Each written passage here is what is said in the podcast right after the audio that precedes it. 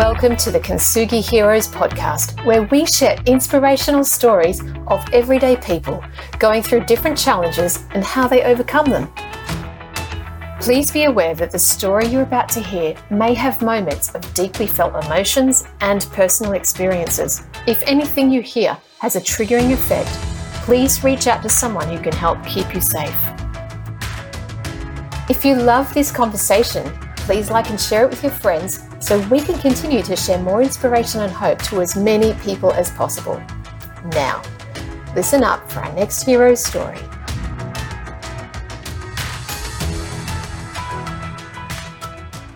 And in this episode, I meet with Shanice Green. What an inspirational young woman she is. Single mother of two children. She's lived with pain her whole life, lives in a wheelchair, She's had 19 surgeries uh, so far since childhood. It's a beautiful story. She talks about the journey through figuring out that she had a condition where she stopped being able to, you know, function like all her friends in school and the different events and periods spent in hospital as a child. And I love her warmth is just massive. Her grace and her gratitude for life. It's really hard for someone who doesn't live in pain to understand what it's like for someone who does live in pain. She never complains and she does it all in a wheelchair. She now supports others and helps them to become better versions of themselves and overcome their limiting beliefs and, and those issues they may have as people in wheelchairs. She's truly a joy. She's inspirational. This one really touched me very, very deeply. And I think I might have even had a cry at the end. So I invite you to enjoy this one with Shanice Green.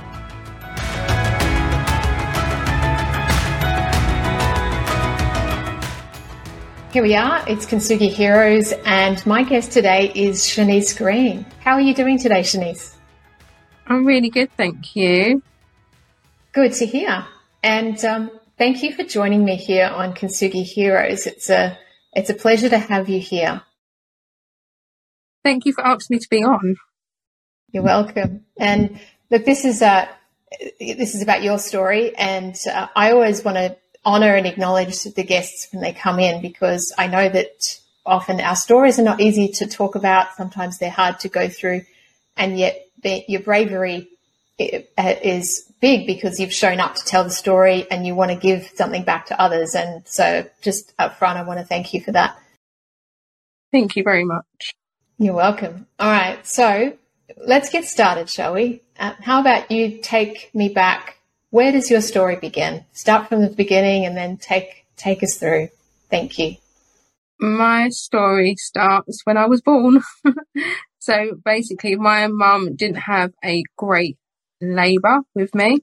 Um, she reminds me most times that I took three days to come and uh, she was in a lot of pain and she had a lot of like she had failed forceps, failed ventouses. Um, it just didn't go straight to plan, and I was her first child as well. So I'm very surprised that she ended up having more children afterwards because I may have put her off for life. Um, and then I, because my mum had failed forceps, the forceps burnt my cheek. Um, and basically it rubbed on my cheek and it made it very, very sore. So there was a burn on my cheek and I've got a dent in my head. Um, and I was in special care for, um, three to six days, six days I was in special care for. Um, I came home, everything seemed fine. And then at the age of, I think, six months old, I um, developed a bowel condition. Um, so I was under specialists, etc. And my parents noticed that I would go blue. So I would get mad and go blue and hold my breath. And every time I went to the doctors, they were like, well, it can't be happening because it's not happening right now. You know, you can't be telling the truth. Um, whether it was the right thing to do or not, but I am grateful that he did that. Um, my parents took me to A&E, which is accident and emergency. And my dad pinched me just so I would get hold my breath and go blue again. So they're like, oh, okay, yes, mate, yeah. So they all, you know, rushed around and, you know, to sort me out because they didn't believe it numerous times before. Um, it's just a kind of running joke with my family now that my dad pinched me, you know. Um, and from there, I was under specialist for my bowel condition. Fast forward to when I was six now. Um, so I've already started school. Um, I was quite a clumsy child, my mum said. So, you know, I would fall over thin air and I would always have bruises and cuts on me. That was just me. Um, actually, at the age of five, my little sister was born as well. Um, but it was just a typical life. I still had the bowel condition, um, still had issues with that, but I just lived my life normally. And then at the age of six, I went into hospital for a washout for my bowel. So basically what that is, the tube up your nose, down your throat and into your stomach just to clear you out. It doesn't sound great. And especially the age of six, like I didn't know what was going on. Um, my mum actually had to hold me down, like pin me down on the bed for them to actually do it because I wasn't having any of it. So as you can imagine, as a parent, it must have been heartbreaking to know that you're distressing your child, but you know it's for basically the great good. Do you know what I mean? It, it's for her best interest. Um, so they did that. It was disgusting. They gave me some very nasty stuff to drink as well. And I still remember to this day what it tastes like. It just wasn't good. It wasn't good at all. So when I was ready to go home for them to discharge me, um, a nurse, I believe, said to my mum, why is her head over to one side? And my mum said, oh, I've already, always put it down to shyness. I was her first child. I was a pretty shy child anyway. Um, even though I did get mad as a baby and then start going blue, but you know. Um, so then I, my mum said, yes, um, it's just down to shyness. And you need to remember, I was already under specialist. I was under specialist for my bowel. I was at school. No one ever asked. So clearly everything's fine then, right? The nurse asked, can I lift up the back of her top just to look at her back? Mum was like, it's absolutely fine. That was it. they lifted up the back of my top and noticed, uh, noticed there was a curvature in my spine. From there, it just spiraled. It, it was like the first day of my life again. And it happened quite a few times throughout my life of journey. But from there, I was referred to the most amazing, spectacular, I, I can't, the gratitude for that hospital was amazing. Um, Great Ormond Street Children's Hospital. Um, and it's just amazing. It's absolutely amazing. Children from all around the world go to this hospital. I was then diagnosed. I had like uh, MRI scans, CT scans, X-rays, and I was diagnosed with um, neurological conditions. So I have. Well, then I just had Arnold-Chiari malformation, syringomyelia, and scoliosis, which is the curvature. My parents were then told that if I did not have the first surgery, which is um, which was at the base of my brain, which is called a decompression surgery, that I wouldn't be here. The fluid, basically the um, cerebral spinal fluid that goes around your nervous system, um, gets basically stuck and blocked. So mine goes from the base of my brain all the way down my spinal cord. And they said, if we didn't, if, if we don't get this flow in, I w- I wouldn't be here today. Absolutely not. That must have been a lot for my parents to digest. Um, I was only seven then and I don't remember much. I, I was just a child and I believe that children are just so resilient and just go with the flow and just like, okay, it's fine. They don't realize that, you know, there is some mishaps that could happen and the complications that can happen from surgery, you know. Um, and I look back now and I think my mum had to sign a piece of paper, a consent form, with all these complications on it, and one of them complications was death. Like that must be a lot for a parent to be able to do. Um, so at the age of seven, I had my first surgery, um, which was brain surgery. And that was it.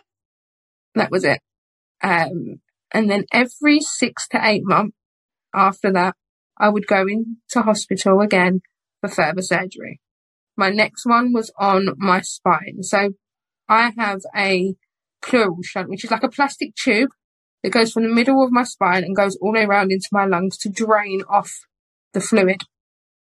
Um, but children grow and it would get blocked, it would get dislodged. So I'd go back in again for them to take it out and put another one back in. Um, I like to say that they whipped it out and whipped it back in, but I'm just very crude and just straight to the point. Actually, when I was nine, eight or nine, um, because I was in and out of hospital, they noticed that when I was asleep, that the alarms would go off because I would stop breathing. Um, so I had to have my tonsils and adenoids taken out. But because it's me and because I'm not straightforward, I end up having a blood clot. They had to go back in again to take the blood clot out. So I was in hospital for a little bit longer. Um, but it didn't actually solve it. I still stopped breathing. So actually I had two surgeries. It wasn't actually, they needed in a sense because it didn't make a difference. I still stopped breathing in my sleep when I was 10. Um, I had an MRI scan in the August, I believe. It would have been just before I went on a family holiday, family vacation, um, in the UK. And we went there, everything was fine, had an amazing time, came home. Um, I think it probably went on a Friday. We would, we would have come home on a Saturday and there was an answer machine message on the landline phone and it basically said Shanice needs to go in hospital for further surgery on the Tuesday.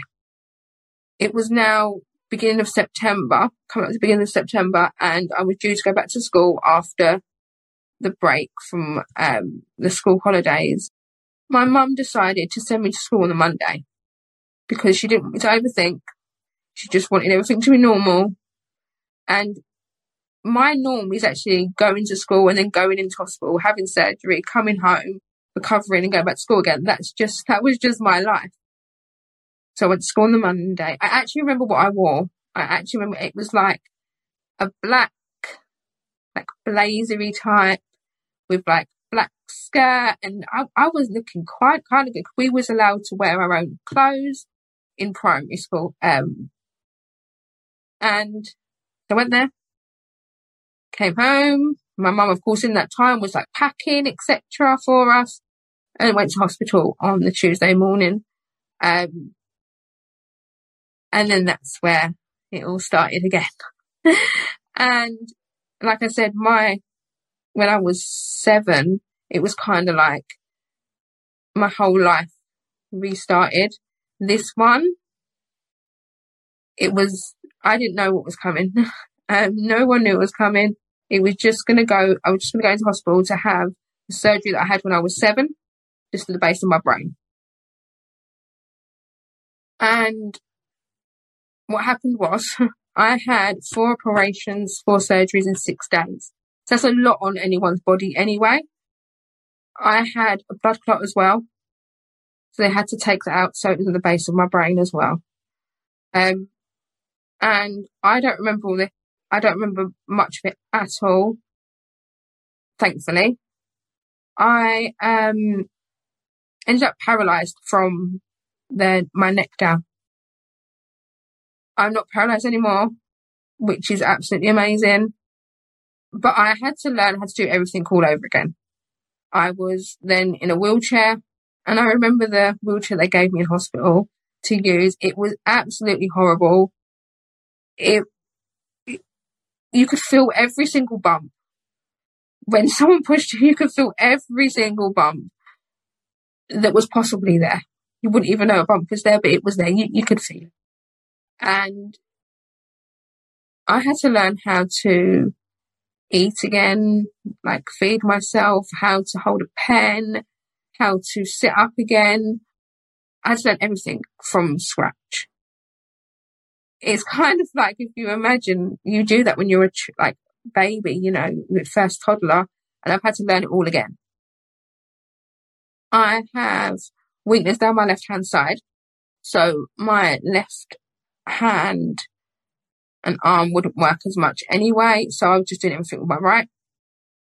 And I remember when I first learned to sit up on my own and my mum cried like an absolute baby. It, it was, I remember that. That's one part I do remember. But it was very lonely. It was very lonely, you know. Thankfully I had my mum with me my dad and my granddad and my sister would come and see me every single Saturday. Um, get on three buses to come to see me. My granddad had a walking stick and yeah, he would make sure he would come and see me. He was in pain 24 seven, but he still made sure he'd come to see his baby. Um, and that's what pushed me along. That I had something to look forward to at the weekend. I would see them just be normal, you know, just get away from the reality that I was in at this present moment, you know. The nurses and the doctors were lovely, even down to the person that gave me my food. His name was Wilson, and I still remember that. And he used to give me extra food because I think I was his favourite. Um, I was in that hospital for three months. And then they said, there's still work for you to do, but we can't give it to you. So you need to go to a rehabilitation hospital. Also in this time, my house that I was living in wasn't accessible for me. So in that time, my mum had to make phone calls and go back to where we was living and arrange, find somewhere for me to live, basically. So in them three months, it was just crazy. And they said, we will not allow you to go home until we know this is where you're going to be. This is safe for you to live. So I went to the rehabilitation hospital, which was about roughly about two hours away from where um, my family are. And it wasn't as easy to get to, so they couldn't come to see me. I was in this hospital for two months because it was over Christmas, they actually allowed me home for Christmas, which was amazing. I was allowed home because my, thankfully, a couple of weeks beforehand, my mum found us a place for us to live and my mum, my dad and my sister already moved in.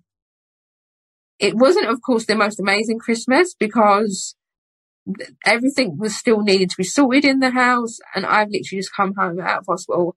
I just want to rest. I just want to relax. I just want to have normal time. So Christmas wasn't amazing, but it was so good to be home. Like so good to be home. Listen to my sister's craziness, just the normal stuff, you know?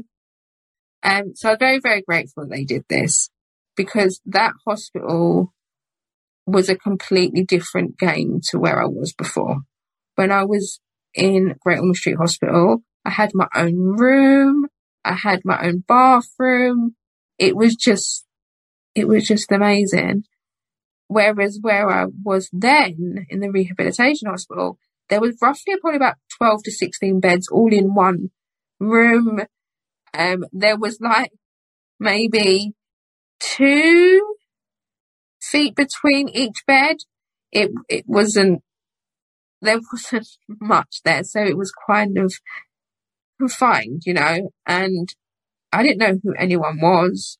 Thankfully, the um, there was a girl that was in the bed next to me and she was lovely. We kind of got along really well. We was the same age. I think there's literally like months between us, you know. But my mum couldn't stay with me in the actual room because, of course, there was no room. So she, um, they had like accommodation for parents, um, that was like on the campus, but nowhere near me. So that was difficult for me as well. So not only did I not know where I was, I didn't really know the nurses. I didn't know anything really. And now my mum's not allowed to stay in the same room as me. So she'll stay until a certain time before, while I settle before bed and then go and then come back in the morning. And every day I would have occupational therapy and physiotherapy. It was literally only what one hour each. So between them, there was nothing to do throughout the day. Um, they did have schooling at that hospital. It wasn't as good as the previous hospital at all. And it was, I grew up a lot there. You know, I felt that in them two months, as much as I've, from the age of say six, seven, I had to grow up rapidly. This was a whole different thing. I kind of like, I went from at six and seven, I had to grow up to maybe a teenage years mentally. But when I went to the rehabilitation hospital, it's like I'm, i had to be an adult. I had to do everything. I, I had to grow up very, very quickly in that time. And then thankfully, they got me to a stage where I was allowed to go home. So I could um, stand holding bars and I was trying to take steps. And then I went home, which was amazing. The 28th of January, um, I remember that date all the time. It was just amazing. Um, I didn't get home until late actually because the, uh, ambulance service couldn't find my home. It was just a little bit more fun. And then in the March, I went back to school. However, they, it wasn't accessible for me. So I had to work my backside off basically because they had stairs and I had to get up them stairs. I was on the top floor because I was, like the last year of like school, that school. And my mum had to every day try and walk up the stairs and I used to stay up there. Everyone else used to go out to play or in the playground. Um, they used to go down for dinners and I couldn't. I had, I was just stuck on the top floor until the end of the day and then my mum could come and get me and walk me back down. Um, but it was nice to be, have like normality, you know. Thankfully, I did pass school. I got through it. Um, the only thing I didn't do, and I actually remember this, was my science because I had hospital that day. So I didn't actually have an exam or, um, test on science. I remember that was the Monday. Quite crazy what you remember after like all this time. Um, and then I went to secondary school, which we call secondary school. I think you call it high school. Um, and I was still in a wheelchair, but there wasn't many people from my old school that were there. So they knew that, oh, they knew the real Shani. They knew the real Shanice. They knew who she was. They knew how crazy she was. And just, you know, I was just, just their friend, you know. But going to a new school meant that children weren't sure if to approach me or not because oh my goodness, she's in a wheelchair, so clearly I don't know how to approach her. And that was difficult. I remember my first day, um, it's like a the day, and there was this girl who said to me they were doing like big PE, like sports and stuff like that, and gymnastics, and I was just sat there watching. And she said to me, I feel really sorry for you. And I'm like, why? She said, because you're in a wheelchair. And I was like, okay. um, I don't know how to take this and I don't want to be rude. However, back then, like, uh, I didn't really think how I think now of she didn't know how to approach me and she hasn't maybe seen someone who's in a wheelchair before and looks in a different light than I do. So then I was a little bit defensive, but I was just like, oh, okay, well, I'm fine. You know, I've still got a mouth. I can still talk. Um, the only thing is I can't do the sports that you're doing right now. And actually that's using energy and I don't want to use energy. Uh, so I did that, but it was, it, it was a time of my life that was kind of normal in a sense because I didn't go into hospital for surgery. I did have a couple of surgeries, but they were just on my feet. I didn't have no major surgeries. Um, I just had days off of school because of pain, because I'm in pain 24 seven, um, or muscle spasms. And it used to just take it out of me. I remember my, me and my mum used to time them. So when a muscle spasm happens, the muscle contracts. And one of the spasms that I used to have where my, was where my shoulder used to go up to basically my head and it used to stay there. It didn't move. There was no way. My mum couldn't push it down. It, and my record was four and a half hours. Uh, it kind of sounds silly now thinking about it, but it was just to get us through, you know, this rubbish time because it was hurting me. And what else are you going to do, you know? And then when I was, I got through school, I then went to sixth form, which is basically like further education, um, like college, etc. And that we finished, even in the UK, we finished school at six, we finished school at 16. Um, and then I went there and then I was doing level three in health and social care. I did my level two in health and social care, um, at the end of high school. And then, um, I was in my level three in health and social care because I knew that I wanted to uh, help people. I, I love that. Like from a young age, I wanted to be a nurse, um, a children's nurse actually, and actually at Great Ormond Street Hospital because, you know, um, and then I realised once again, got into a wheelchair, that can't happen. And then I decided to be a doc. Thought maybe I'll be a doctor. And it just kept on changing. It was always to help people.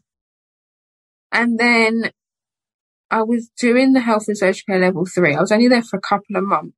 And then I had to go in for surgery again. Um, because the shunt, the plastic tube, basically dislodged. It moved that much that it was embedded in my spinal cord. I don't know how it did it, but it was embedded with scar tissue around it. I, I don't know how I actually, you know, carried on. Um, but if I go back a little bit, when I was 15, I started walking in a frame, um, which meant that maybe people looked at me a little bit differently. You know, they wasn't looking down at me. I was, I am kind of a short person anyway, but they wasn't looking completely down at me. Um, and they didn't notice it. So I would sit in a normal chair and they wouldn't realize until I stood up. Oh, there is actually something wrong with her. So, you know, it, the way that people would interact with me would be completely different to how they interacted with me when I was previously in a wheelchair. Um, so I went in for surgery, came out of surgery, um, recovered, but it was, it took a bit of time. So by the time I went back, um, to education, the teachers, one of the teachers wasn't great and she refused to mark my work. So I decided I'm doing work and you're not doing, you're not doing what you need to do. So I'm not going to get further along. So I dropped out. Um, I regret that, but it, everything happens for a reason. And then at the age of 17, um, I met my children's biological father. Um, my mum and my dad were going through a breakup and I had to get away. I felt like I had to get away. So I moved up with him. Um, he did lie about his age and there was things that I know that if my mum and dad weren't going for a breakup, we wouldn't have been together because it wasn't correct. It wasn't right but I thought I had to get away. Um, and then at the age of 18, I fell pregnant with my first child. Um, and I always knew I wanted to be a mum. Like my mum even said to me, I didn't think that you would ever, um, meet anyone, ever have children. I thought you'd be with me forever. And I was really, really worried about your future. Now she could say it to me, but of course she couldn't say it to me before. Um, so I had my first child, um, my little girl at the age of 18. in the September. And then in the November, we lost my granddad. And that was another turning point in my life. Previously to that, maybe a year or two before that, my mum said to me, we were driving, she said randomly, um, when granddad goes, don't leave me. And I said, I can't promise you that because he was my absolute hero and he helped push me along. And as much as I had the rest of my family, I didn't know I could cope without my granddad. So I truly believe he waited until my little girl was born. Um, it was hard and it was tough. And when he, the day he passed away, I couldn't even hold my own baby. I, I, I didn't know what to do. It was just quite a whirlwind craziness time. And then I decided to get through it, which wasn't the best thing to do. I look back here and I think, why did you do that? I decided, I know, let's get married. Okay. I was going to marry the guy that lied about his age, um, that also hit me a few times, but I thought that was right for me to do. Just for the grieving process, I think, just to have me something to focus on. Then in the, so I lost my granddad in November. And then in the April, we were supposed to get married. I went for surgery in the February. um, it was very crazy, very, very crazy. Got married, got all that done. Don't really remember the day, but there you go. And then I was told by the surgeon that there's not much else they can do for me. That was the day that I knew something had to change. I, I felt this, I don't even know, like rockets up my backside, fire inside me. And it was a lot for my family to take. And I was just like, something, I need to do something. I need, I need to do something in 2014, I had my son. Um, the pregnancy was absolutely horrible. They wanted to operate on me during pregnancy. I thought I was him a few times. I had like a two week period where I couldn't eat at all. Um, I found out I had another neurological condition and I couldn't actually swallow. It was very hard time in my life. When I was told that, I was just like, okay, my plan. Okay. I already know that my neurological conditions, I could not wake up the next day. Now this is getting deeper. So I need to make sure my children are financially stable when I do go. That was just my aim. That's just, that was just my own. That's what I had to do. I felt inside of me. Anything else that happens, great, but that's all. I didn't see my future. I didn't see my future. I just knew I had to do something. Sorry for the interruption. This is Ian Westmoreland, the founder of Kintsugi Heroes, and thank you for listening to this story from one of our amazing heroes. Our mission is for these stories to provide hope and inspiration to people experiencing life challenges and to also educate the broader community on how best to provide support. If you would like to help us to continue to produce more hero stories and cover more adversity themes, we would welcome all donations. These can be made via our website, kintsugiheroes.com the donate function is at the bottom of the homepage. We'd also welcome any feedback. You can email me direct using ian at kintsugiheroes.com.au. Now let's get back to the story. So I started um, working from home. Uh, it was a network marketing company, and I thought, okay, maybe maybe that's the route because I can't go to a typical work, if that makes sense, job, working a nine to five, because what employer is going to say, well, okay, Shanice, you can have a week off or a month off because you're in chronic pain, or I can't lift my head off the pillow in the morning. They're not going to do that. But I have, I have to make sure my children are okay. So that I did that for a couple of years. And something inside of me just, it wasn't what I wanted to do. I wanted to be a nurse when I was younger. I did my health and social care. I also, in that time, I forgot to say, I um, did my introductory into teaching as well. My granddad actually paid for me for me to do that. And this wasn't what I wanted to do.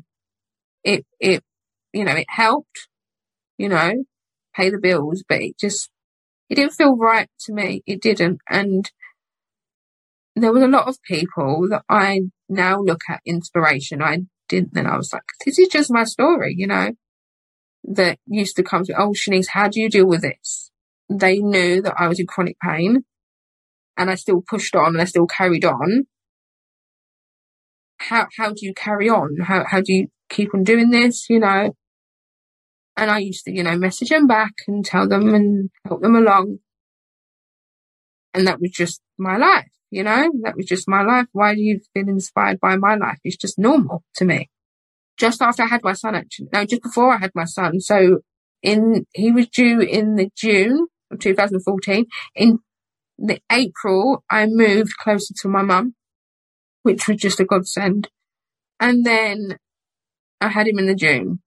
It was actually quite crazy because I moved in the middle of April. Two weeks after that, I was having contractions that were hitting 100 on the machine. I didn't feel them because I'm in pain 24 7. but I just felt a little bit of a twinge. Um, so it was crazy time in and out of hospital. It was crazy times. Um, but when you have a higher pain threshold, you don't seem to notice that. Like I laughed through my contractions with my daughter. I, I, I didn't really feel it. Um, so in the, if I fast track to 2018, I believe, um, I had a call from a spinal cord injury association and they just check up on you. How are you doing? What's going on? Um, this man I've never spoke to before, so he wanted to know about my life story, etc. And of course, mine starts from birth. Um, and he said to me, "Have you ever thought about becoming a life coach? And I said, absolutely not. Why would you, why, why would, why? Just why, you know? Um, and then he said, have you ever thought about, um, writing your own book? And I said, no, I don't actually know what this man's on. Like, he's talking a little bit crazy and he's being inspired by my story. And I don't understand why, like, surely he's works for a spinal cord injury association. He must have heard this story lots of times, you know. Clearly not. Um, and he said, would I ever become a mentor for them? So basically a mentor is just to help people that are going through spinal cord injury, maybe just been diagnosed with something and don't really know what path to take in life and how to carry on. Um, it's just about talking to them once a week and, you know, um, helping them along. And I said, right at this present time, no, I can't. I put on my vision board that I wanted to, I put a microphone on it, okay? So I was like, we're going to talk about our story, aren't we? We're going to do it. That was actually previously, no, that was, I think previously to I spoke to the man. Um, so I knew inside I wanted to do it, but I wasn't sure. That was the end of, end of this December. And I got a message from someone a couple of weeks later and said, would you become a guest speaker um, at a women's empowerment event? I was like, oh, oh I, I, put it on the vision board. Like, now I'm scared. I don't want to do it. Why did you do that, Shanice? All the questions went through my head. Um, but as, of course I said yes, because I can't say no now. I've just done that, you know? Um, they wanted me to do it in the February, but it wasn't accessible for me. So they wanted me to do it then in the November. And then after I had this call with this man, like on social media, etc., things kept on popping up about becoming a life coach. And I was like, stop it. Just go away. I don't want to do it. I'm not, I'm not, I, don't want to do this. I don't want to do this. And it kept on popping up and up for about a good maybe four months. I was like, got to August and I was like, okay, do you know what? You're not going to leave me alone, are you? so I decided to go for it and I did it and I got my qualification. And I thought, okay, now you're going to leave me alone. And I was like, what do I do with this? I don't actually know what I'm doing with this. Like, I don't know what I'm going to do with this qualification. And I worked with someone, I offered them work with for free. Yeah. So I said, okay. She came to me actually and said, I haven't spoken to you in a while. We were just friends on social media. Um, I've been going through some stuff and I said, Oh, you know, I've done this as well. And she said, Yeah, I wouldn't come to anyone else. I said, About what? And she said, I've had health problems and for the last year I haven't been out of the house um, because I, if I go out, I have to use a wheelchair and I felt, felt self-conscious about doing it. So I said, um, well, I was going to do this next year, but you know, I'll offer you to work with me for like, you know, a month for free and just, you know, to build my portfolio and see if it's actually for me because I still had no idea. I'm so pleased I did. Like, it makes me smile even just think about it now. And I think, why didn't you do this before? Within four weeks, she sent me a photo of her out of her children, out of her husband in her wheelchair. And I was just like, wow, I don't know what I said. I can't actually tell you the steps. I have no idea. I didn't even write anything down. I just went with the flow and just went with it. And that was the, the point in my life. And I was like, this is it. This is it. This is why I was put on this earth. I, I truly believe that we are all put on this earth for a reason. And that was my reason. That was my calling. This is for me. And whether I think my story is inspirational, whether I think that I'm amazing at what I do, clearly there's people out there that do feel this. So let's just do it. And let's just do it. And I did it. And it was the best decision of my life. Like completely from there, I have introduced gratitude into my life and that was, that helped a lot. So the network marketing introduced me into personal development, which now where I am now is just absolutely crazy. You know, I left my children's father and I felt strong enough inside. Yes, I'm still in a wheelchair. Yes, I have issues. Yes, I'm in pain 24 7.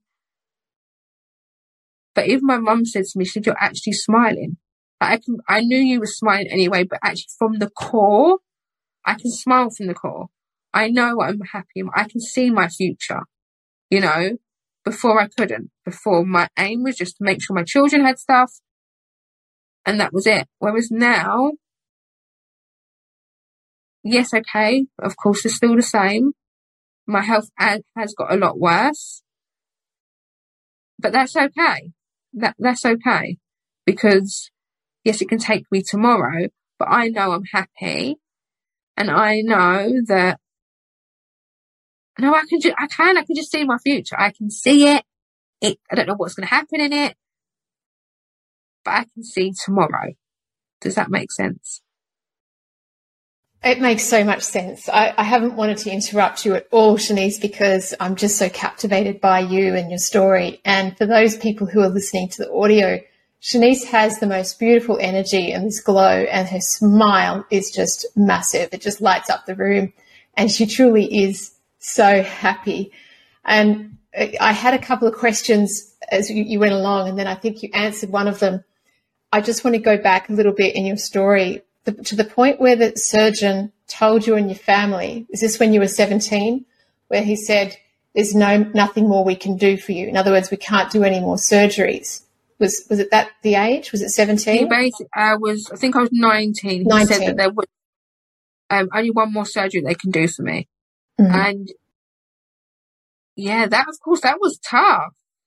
What you does know? That, what does that mean? In other words, we can't do any more drainage or we can't move that the shunt or we can't because there's because there's only a certain amount of surgeries that like different surgeries you can do for my conditions mm-hmm. and where of course you've had more surgeries the more scar tissue build up you know right. my surgery when i was 18 they had to literally cut away the scar tissue because there was so much mm-hmm. you know so the complications there's already complications in these surgeries is a lot higher. Mm. you know. Um, but Okay. I'm still here. You are. Yeah. I am, and I literally had uh like monitoring in my brain uh last month. So I'm I've still like yeah. It's growing back. My hair's growing back. Um but yeah, I had that last month where they put like a probe into your head, like they drill into your skull. And I was like, Oh, that's nice. Um and then they put a probe into your head and just monitor put you up to a computer and monitor you and see where the pressure is because I'm not feeling great at the minute at all. But touch word, I haven't heard anything, so hopefully good news. You know, no news is good news and all that. Um, but yeah, Tell me, throughout all of this, I, I guess from the age of 10, when you ended up, you know, paralyzed, having to relearn how to function, um, did, did you ever feel depressed? Did you ever hit depression throughout the journey? I was roughly probably about 14, 15 when I was diagnosed with depression. And I'm the type of person, because of my upbringing, my, yeah, it is, it's because of my upbringing. We are just taught to fight. You just carry on, you fight, you, you don't really cry, you just, just get it done. Just get it done. Um, you can cry a little bit, but not much. You know, there's a cut off point. Um, and looking back at that now, actually, I don't do that with my children. They can say want to cry, they can cry. But that was just the way that it pushed me through. And I actually don't think it was a bad way to do it with me personally, because then I would have maybe felt sorry for myself in a kind of way. Going through surgeries, I had to focus. I had to focus, and it's the only way that my mum knew how to push me along. Mhm. You know, we all parent differently, and that's just it. But no, I, I think I was about 14, 15 when I hit depression. And they said to me, you know, we can give you medications. I maybe took it for maybe like not even that long, a couple of months. And I said, no, I'm not doing it anymore. Mm. I, I'm going to do it myself. And looking back at now, that was my mindset. My mindset pushed me through. If I Mhm. didn't have my mindset, wasn't maybe as high as it was, even though I felt it wasn't, Mm. I wouldn't have been able to get through going through depression and not really wanting to be here in a sense. But I was like, you're selfish if you want to leave this earth and leave everyone behind. That's not right.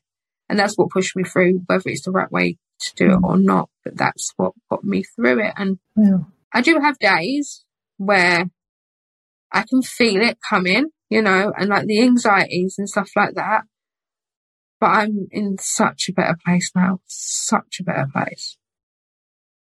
How pivotal was becoming a mum to your life and, and I guess putting you on a completely new trajectory and mindset path?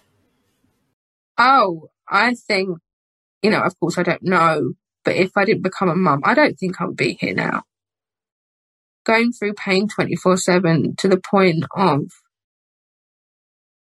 not being able to get out of bed and not knowing how tomorrow's going to be, if you're going to function or not, not able to eat or drink. Like, there's so many things that I go through on a daily basis that take things out of me. Like, now it's 9.22 in the UK. By probably about 11, 12 o'clock, my energy would have gone down and I probably won't even want to move, you know? So yeah, I do think if I didn't have my children, they'd like push me along and drive, just smile at me every day. You know, they need me.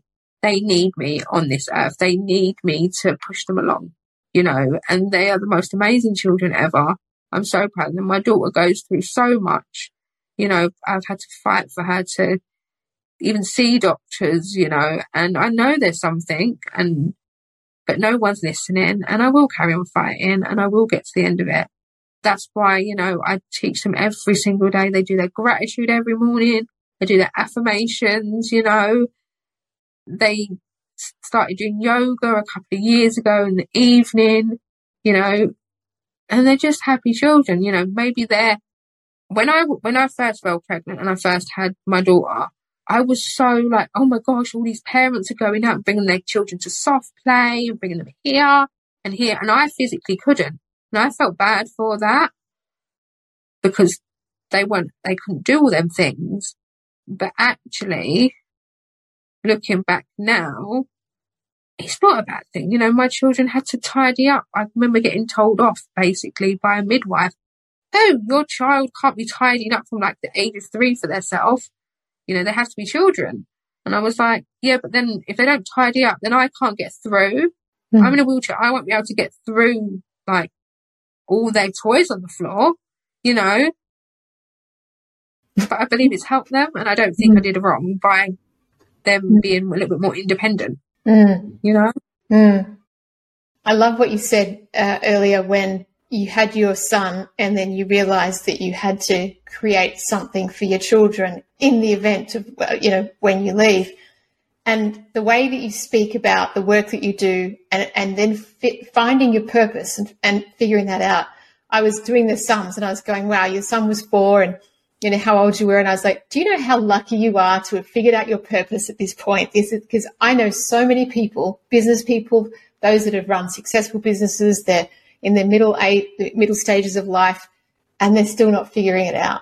And it is a gift, I think, when you figure that out, and it definitely makes everything easy. And I'm really happy for you that you found this gift that you were born to do. And it makes sense given where you've come from and the things that you were interested in when you were a child, the nursing, and then all the, the courses that you did. So I'm, I'm really happy for you that you've got this vocation and this, this um, channel by which you can serve others. And it must just light you up when your clients, you know, have the wins they do. It's absolutely amazing. Like one of the ladies that I work, she's actually a family member of mine. And she came to me, she's like, I need you. And I'm like, what's wrong? I've done like she's my older cousin. Okay. She's my older cousin. Um, and she said to me, you know, I'm going through these problems. I think it's anxiety. I'm not sure. The doctors want to put me on medication. I don't want to go on it. Um, this is basically my like until I accept the medication from the doctors. This is, I want, I want to try this first. And I said, okay, like that's my big cousin. I felt, I felt honored, you know. Um, it's just amazing, like the process and the journey. And, you know, there was more things underlined that we had to work on, you know, but if you just maybe after a year, like also maybe, maybe a year or two ago, you saw her then and her confidence now. And it's, it's just amazing. It is just amazing. And it's kind of like, I was talking to another client of mine and I said, you know, thank you. I said, thank you, you know, because my clients, not only have I helped them, but they've built me up as well, my belief in me, you know, am I where I want to be in belief level? No, I'm not, you know, and there is times I think, because I just go with the flow. Okay. My, the way that I work, I go with the flow. I, I don't have any scripts. I don't have things that I want to work on this week with them because of what they said maybe previous week, you know. I just go with the flow because I believe what comes up is supposed to come up that day, you know, and I made, like at the beginning, I thought it was a wrong way to do it, but that just worked for me and it works for my clients. I'm not for everyone, you know. Mm, not everyone wants to, they want to have structure and I don't like structure at all, you know, but that works for me and that works for my clients. And now I'm at the point in my life, I'm like, no, we're not going to do it maybe the other way that people, other people do it because then I'm not them you know, I'm me and I'm going to do it my way. And my goal now, yes, okay, to make sure my children are financially stable when I leave this earth. But imagine, you know, when I see it, sounds crazy, but I'm going to say it anyway, because I'm a little bit crazy. Being up in heaven and being able to look down and someone says your name and someone goes, yeah, I know that lady. She changed my life. Or she changed someone's that no, like someone else's life that I know. Like mm. that is my goal in life, you know, like that would just light me up and just, you know, all day from up there. Beautiful. Oh, you're making me well up. Um, Okay, couple more questions before we finish up. Uh, I so love this conversation. I just, I'm so inspired by your bravery and your strength and your heart that, you know, through your whole life journey. Um, what has been one of the biggest things to get you through? You've mentioned your, your mindset and how tough you are, and that's really evident. What else has helped pull you through and get out of, I guess, the, the challenge? Even though you get, you still have challenges every day. Yeah. But what has pulled you through apart from your inner strength? Apart from my inner strength and my children, my, my, my children, 110%, you know, my children need me. You know, they might have a bad night. Of course, like they're a lot older now, so like, like eight and 10. But, you know, if they've, they've got, they've got like my daughter has asthma on top of maybe she has a cold and her asthma kicks off, you know, and she's coughing through the night. She's going to need me to get up. She's going to need me to push, you know, or maybe I can't get out of bed. Okay, so she has to come to me, you know, and we have a cuddle, you know. And actually going back to that actually that reminds me that not only was I told by the health visitor for making them tidy up, um, it was things like, okay, what happens if your child falls over? I'm like, unless they broke their leg, they're going to have to come to me. From them, I can comfort them. I can't get to them, so they have to come to me. And I felt really bad by saying that, but it's very true. You know, we all adapt differently. Hmm. We all adapt to life differently. No, there's no cookie cutter way of doing things. But also my granddad, like my granddad and my mum, like my so I have an amazing I had an amazing support system as a child. Um because of course my granddad's not here no more. But what it was was I remember once I kind of we would say feel sorry for it, but it wasn't that. I you know, I kind of had enough. I was driving home once from hospital with my mum and I I was just like, I've had enough. I've had enough. Like this life I've had enough. That was and my mum said to me, she actually called me my full name. I won't say my middle names, but she said my full name. And she said, you know, Granddad's watching you, you know that, right? I was like, oh, okay, okay. I'm sorry. I didn't mean it like, I, I'm, I'm, yeah, the thought of my granddad being disappointed in me. Like, I know if I leave this earth, I'm going up there with him, you know, and he would cost me for the rest of my life. Hmm. hmm. You know what I mean? So I was hmm. just like, no, that's cool. That's hmm. cool. I want to make him proud, but I also don't want him to be disappointed in me and be annoyed with me. So yeah, like to the point of like when I felt pregnant, I rang my granddad. I was like, Granddad, I'm pregnant. Is that okay? And he went, It's there already, isn't it? I'm like, Yeah, it is. But I'm just saying, is that okay? I got my first piercing um, on my lip when I was 14. I was naughty. I was like 14, 15. I was like, Granddad, am I allowed to get it? And he's like, just don't come to me if it gets infected, okay? Yes, Granddad. Granddad. Like, I, I wouldn't do anything without my granddad's permission. Like, it's quite funny how it is. Like, he's like on this pedestal, you know, like my king. And it's like, if he don't want me to do something, I won't do it. I wouldn't do it. So yeah, no, like my thought of, and even my mum, like, you know, I would hate my mum to be disappointed in me. Like, absolutely. You know, she says to me all the time, you know, you're my inspiration. You carry on like you always have been. And I'm like, just your child, you know, I didn't see that. I was like, why? You know, you pushed me along and I've pushed you along. You know, I believe that she become a stronger person because of all the things I had to go through. But no, my, I think with people, other people, like some people, you know, they look at like celebrities and stuff like that. I don't look at celebrities. I don't, I, I don't. I don't think, you know, oh my gosh, I wish I was like, I don't know. As long as I make my family happy, you know, then I'm all good. As long I have my family, I don't need, I don't need the lavish things. I would love that. I'm not gonna lie. I like, you know, being able to treat my, see, even treat my family. If I bring that back to, you know, treating my family and stuff like that. But as long as I, I I'm, I'm blessed. You know, I'm blessed and I'm very lucky because there's people out there that don't have the support system that I have, you know? Mm. But no, that, that's what keeps me going.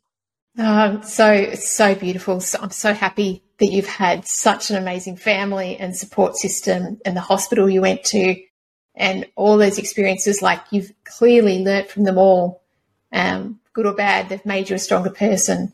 And I love the way that you're just so happy and smiling and you're, you're living on purpose. You know, you're able to give back and help others who have, are going through similar things or similar challenges and in, in different ways. It's, um, it's beautiful. You're an amazing person. Let me say that. Okay.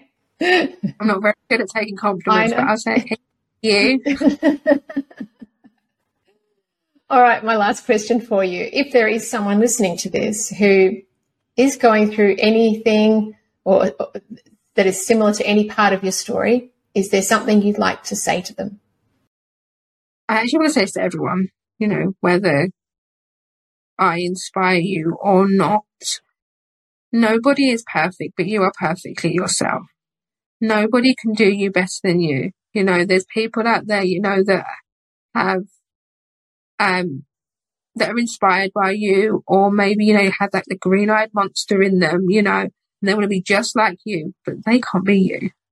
You know, you are you. And whether you look at other people and think, oh my gosh, I wish I had them, you don't actually wish you had their life. You don't actually want their car, their partner, their children. You want your own life, you know, but take their life to inspire you to carry on pushing rather than saying, I want what they've got. You want your own. You want your own things, you know, but no, nobody is perfect, but you are perfectly yourself just the way you are. As long as you're, you're happy in yourself, it's all good. All good.